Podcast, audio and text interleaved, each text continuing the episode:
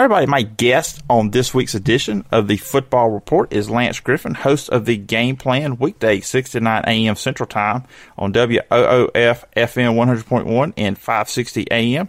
Also, editor of the Dothan Eagle. Uh, Lance, thanks for taking time out and uh, coming back on the show. Yeah, Phillip, always a pleasure. Thanks for having me. Uh, it's always fun talking uh, college football with you. It's always a good topic to discuss any time of year, but we're coming out of uh, week two. Just, you know, two weeks in, you know, what what's kind of like stood out to you so far, just college football, you know, as a whole, the season so far? I think the named programs that that are struggling still appear to be struggling. The Michigans, the Texases, the USC's, the Florida States, you know, big big names that that just have not looked well out of the box. And uh, there's buzz around all of those programs that make you think that they were going to kind of come out of the mediocrity that they've been in, and thus far that hasn't been the case. So that's probably the one thing that has stuck out to me more than anything. You know, you use that word buzz, and I kind of just jump into the first game from this past Saturday I want to talk to you about, and that's the Georgia South Carolina game. And look, I bought into it. I I thought all offseason, you know, maybe if there's a team in the East could beat Georgia, it'd be South Carolina. I mean, you got Jake Bentley coming back, He's his third year starting quarterback. You know, you see talk of him. The pro scouts really like him.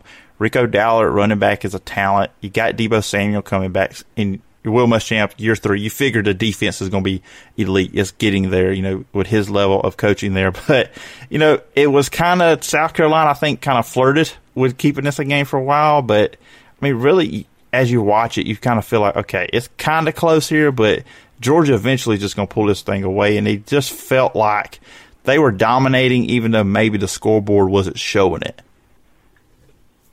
They were, and uh, you know, you're exactly right. The scoreboard wasn't showing it, and and the game, actually, you're right, was kind of in the balance for a little while at least.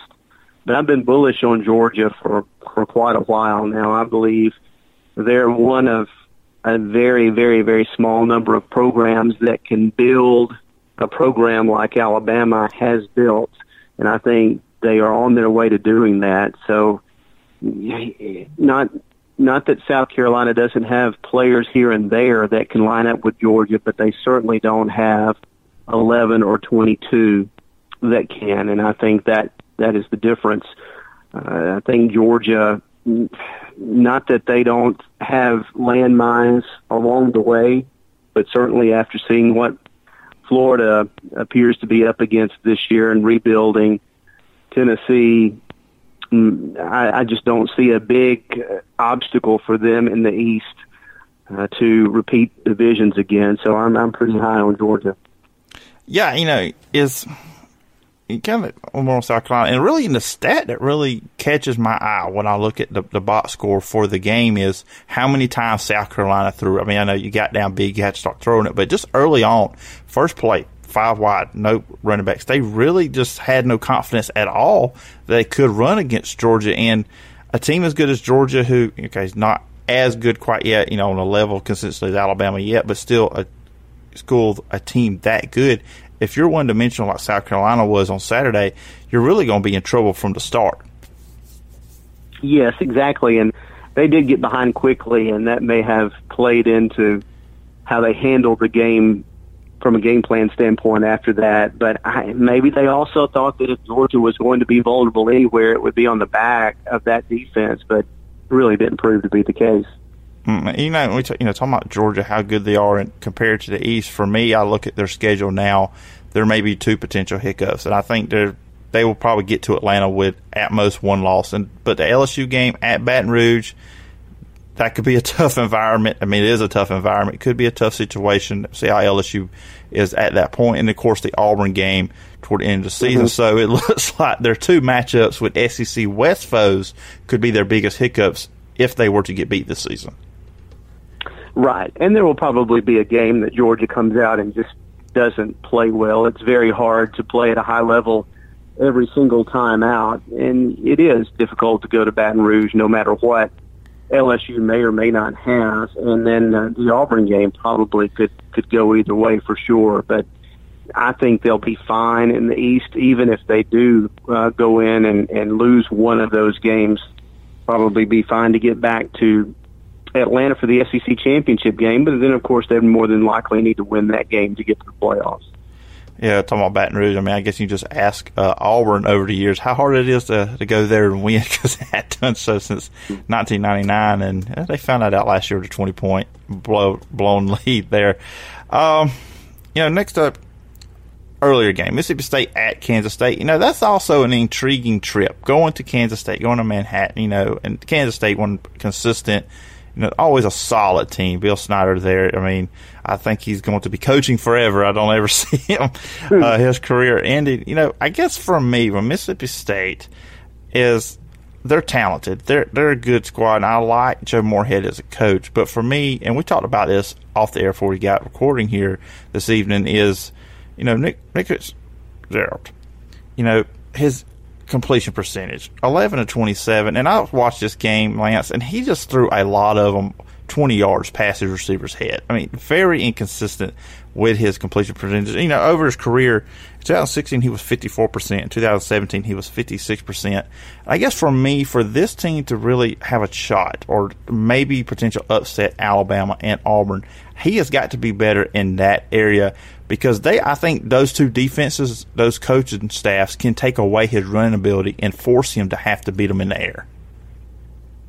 I think you hit the nail on the head. I, I made the same observation when I was watching the Kansas State game that that really to beat a good team in the SEC, or maybe maybe a great team, he's got to be sixty five percent probably for that very reason that uh, he's going to have to make defenses respect his ability to pop pop pop down the field with his arm and didn't show it on Saturday and I don't I don't know. I didn't watch enough of the game closely to know if his receivers were running good routes or or if they were getting knocked off of them or what. But I I definitely saw the same thing that you did, where most of the balls hit the ground, and uh, that's that's not going to beat an Auburn. It's not going to beat an Alabama, um, and it might not beat a couple of other teams.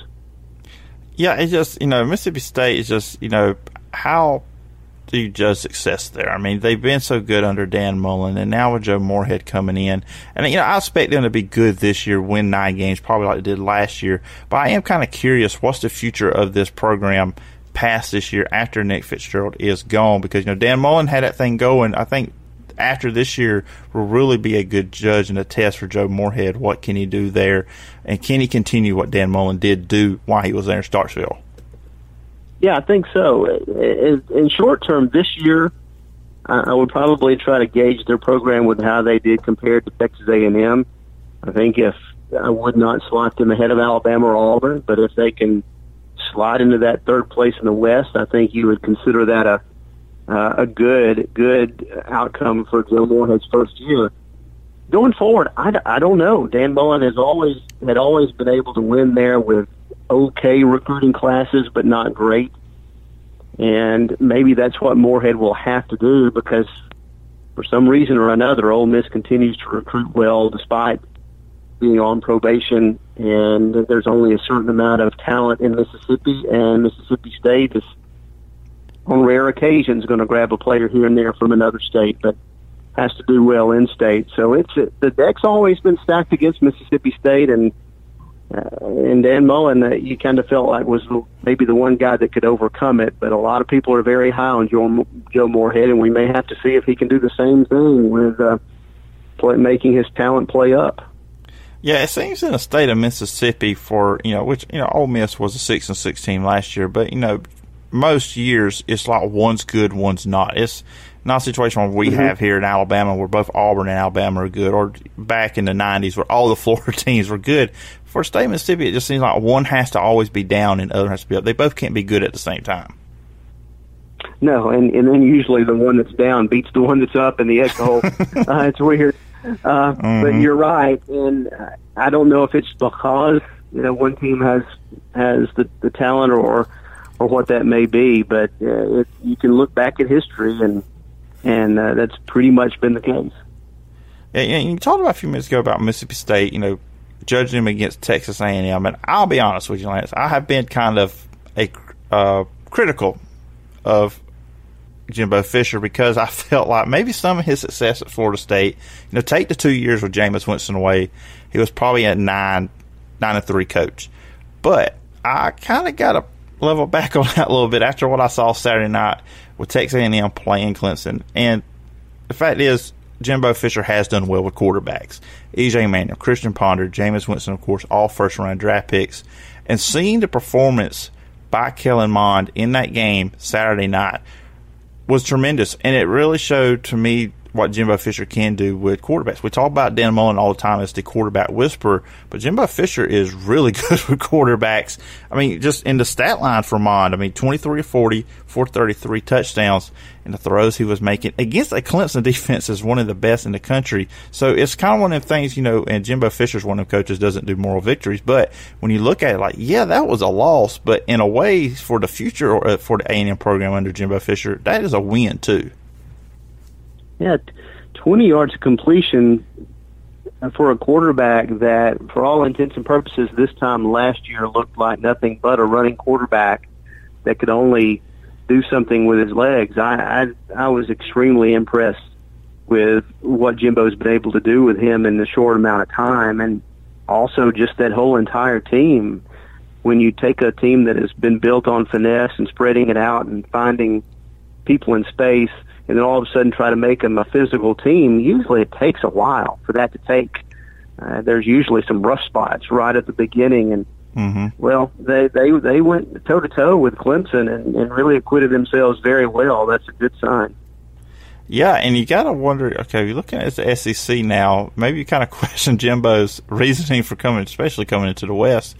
But if this was a sign for things to come, the rest of the SEC, you know, might need to be a little worried here what Jimbo can bring because obviously talent at Texas is there. It's you can get it. It's not hard to get talent in Texas. It's just what A and M has been putting it together, which Kevin Sumlin just couldn't do. So if he's able to do that, uh, Alabama, Auburn, LSU's been used to being top of the West. They might need to watch out. Well, I I, I think that's a fair warning because they have unlimited resources. Uh, they just, I think, just got named the richest program in college football, surpassing mm-hmm. Texas. And you know, Jimbo at Florida State, I think Florida State wanted to give Jimbo everything that he wanted, but it's a little bit slower process in Tallahassee where where the resources aren't as plentiful. And I think that's may have been a little bit of what got them sideways with Jimbo and Jimbo sideways with them. So here he is at Texas A&M, and they almost literally gave him a blank check and just said, whatever you want, whatever your assistants want, whatever the facilities need to be, you know, we'll spend whatever it takes. And that's that's kind of how you build a program. I'm not ready to, you know, make Texas A&M the next dynasty, but you know they're they're trying to be. That's why they brought their coach in.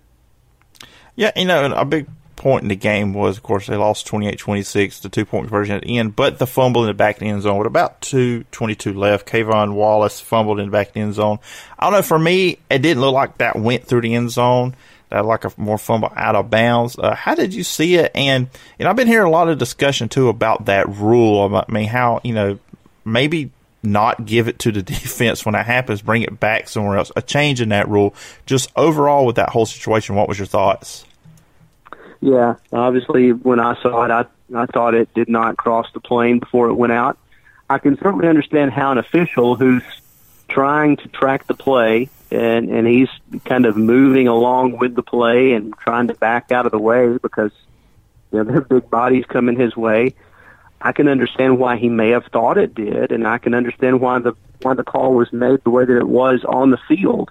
There was not a a camera angle that tracked completely right down that line that would definitively tell that the ball went out before it crossed the plane. So I understand it all. I, I think it was the wrong call, but I don't think there was any malicious intent in it.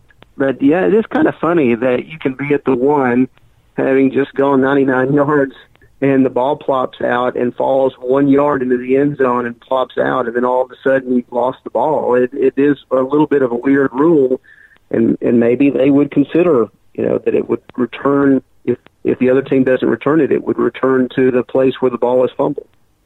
Yeah, and you know, I guess final on this game, my whole thing with Clemson, I look at their schedule, I look at the ACC. I mean, just a few years ago, the ACC looked like an up and coming conference. A lot of great teams. You had Florida State, Louisville playing well. Miami looked like a team last year, ten and zero. Then you know they lost four in a row before they finally won uh, this past week against Savannah State.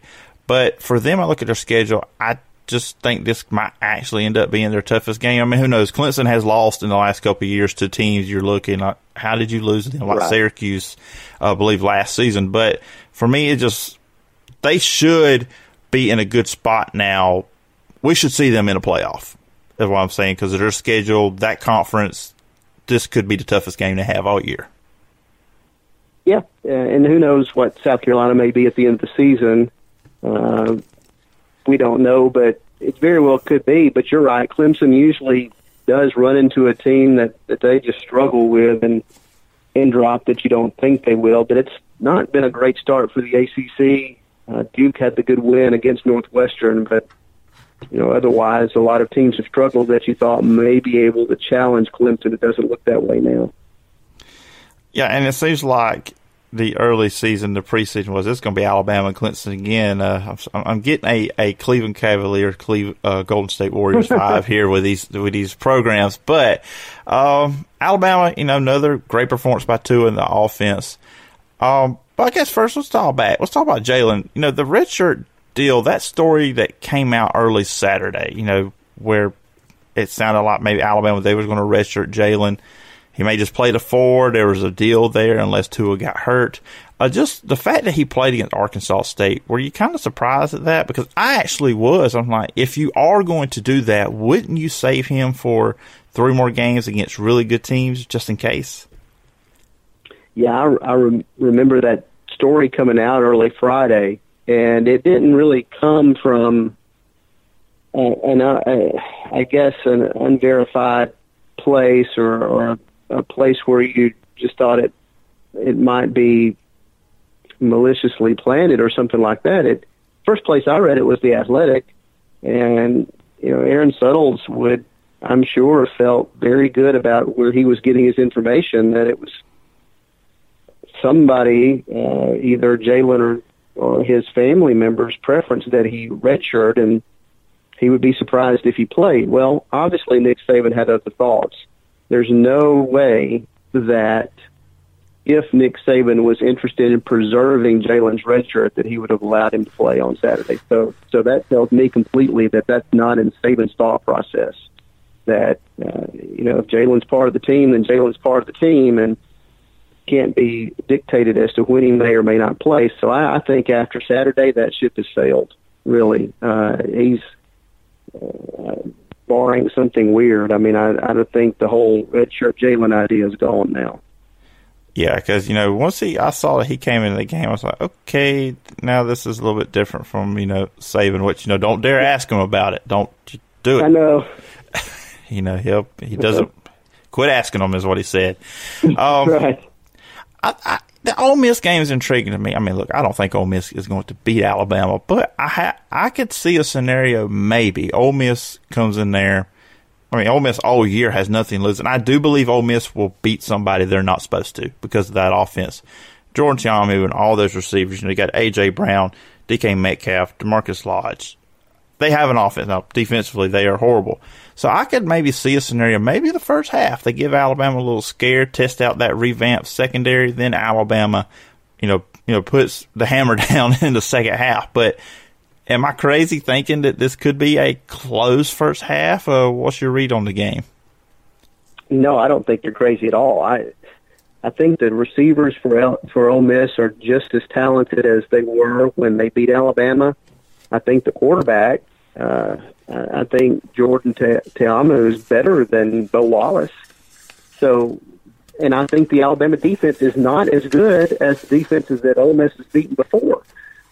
So, I, I do think that Ole Miss can can move the ball down the field against Alabama, and Alabama will have to be sharp on offense. Now, having said that, I think they will be, and that Ole Miss defense is just awful. Uh, I don't I don't see anything that would make me think that the Ole Miss defense is just going to rise up and and give Alabama a lot of trouble. So, um, but you know, how did how did Ole Miss win that first game against Alabama? A weird bounce off a helmet, mm-hmm. uh, crazy weird things that weren't supposed to happen did. So in in that kind of scenario, I I I, I think anything is possible. And I don't think you're crazy at all in, in thinking that Ole Miss is going to beat somebody they're not supposed to. I don't.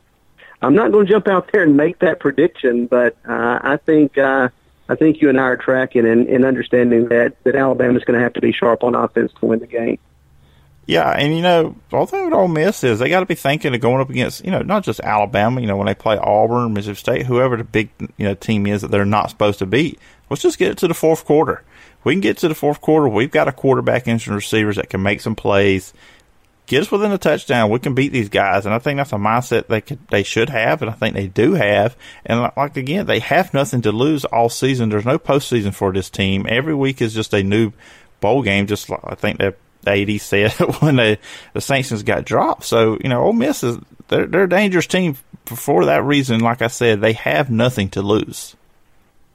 They don't, and Not that Tua hasn't been in in uh, pressure situations before, but this will be the first true road game, and you know, bad bounce here and there. They find themselves down double digits. It, it could get a little bit murky uh, there at the Grove. I, again, I don't think that will happen, but but you give you give a team with that's that talented on offense, you you do give them uh, puncher's chance. So I think it's certainly worth watching. You know, finally, the big game this weekend, you know, I think the biggest game of college football this week. I know game day won't be there, but the Auburn LSU game, and this is one of my favorite SEC games every year, mainly because I think it's an underrated rivalry in the SEC. I mean, you look at LSU, they look at their rivals, Alabama, then Auburn, Alabama, the Auburn Georgia game. There's many other ones that seem to get up there, but this this series has seen some crazy moments. Last year, Auburn blowing a 20 point lead. The Les Miles game where he got fired. On and on. Just been some crazy games. And I think this game here is coming down to the two quarterbacks, Jarrett Stidham and Joe Burrows, because it's going to be a physical football game. Both defenses are going to be flying over the place. They're going to be jacked for this game. Excited, want to prove a point. 230 prime uh, slot there. But for me, I have to go at Auburn because of Jarrett Stidham. I know what he can do in big games. I've seen him do it against Georgia and Alabama. Joe Burrows, the stats aren't there. I like what he does. He manages the offense well. He seems competent at the quarterback position, which LSU has not had much of last few years. But I think it just feels like this should be an Auburn victory here. It does. It, even though the game uh, year before last in Jordan was so weird and went right down the wire, I think um, I think LSU has regressed since then, and, and Auburn is better and I think that will show on Saturday. Uh, you got to play a great game usually to beat Auburn in Auburn, and I don't see LSU being a great road team. I think they're going to have a whole heap of difficulty moving the ball against that Auburn defense. I think they'll they'll be in Burrow's face most of the time. Not that they can't disrupt Auburn and, and make it a little bit difficult for Auburn to move the ball, but I just um, I, I'm with you. I I think this is Stidham over Burrow and Anthony Schwartz and Ryan Davis and Nate Craig Myers and Seth Williams and you know all those guys are typical uh, capable of making plays, and I just don't think LSU has those guys on offense now. Yeah, you know, and lastly, you know, before I let you go, just you know, talk about Auburn. You know, looking at them, I look talent wise. I mean, they're there with Alabama and Georgia. I think you know, elite team, talent wise, could win a national title.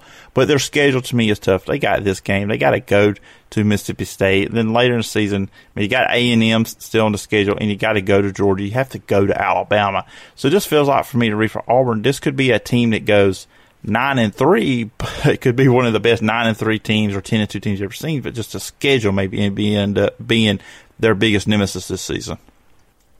It could be. Uh, the the good news is they've got they're like you know home for what seems like eons to, yeah. uh, to be able to, to find themselves and to to really be hitting their stride when they have to go on the road. So that is a good position to be in. And if they can stay healthy, get the offensive line solidified over the next few games, figure out who the running back is, the one that they're going to rely on, um, they they could very well could be uh, in, in good shape to uh, to make that gauntlet of a road uh, trips with all the ones that they have to make. So I, I think they're they're right there. If all those questions get answered positively and they stay healthy, uh, they may be a team that can do it. But it's going to be tough.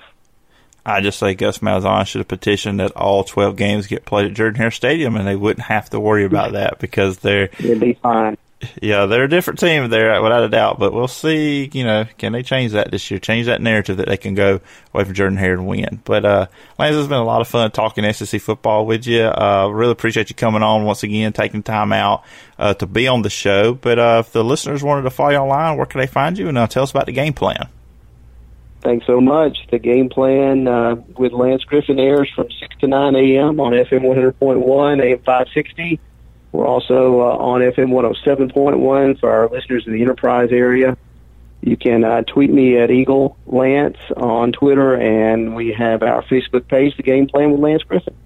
All right, sounds good. Hope everybody goes check that out. And uh, Lance, once again, thanks for being on the show this week, and I look forward to talking to you again sometime down the road. Yeah, pleasure, Phillip. Thanks so much.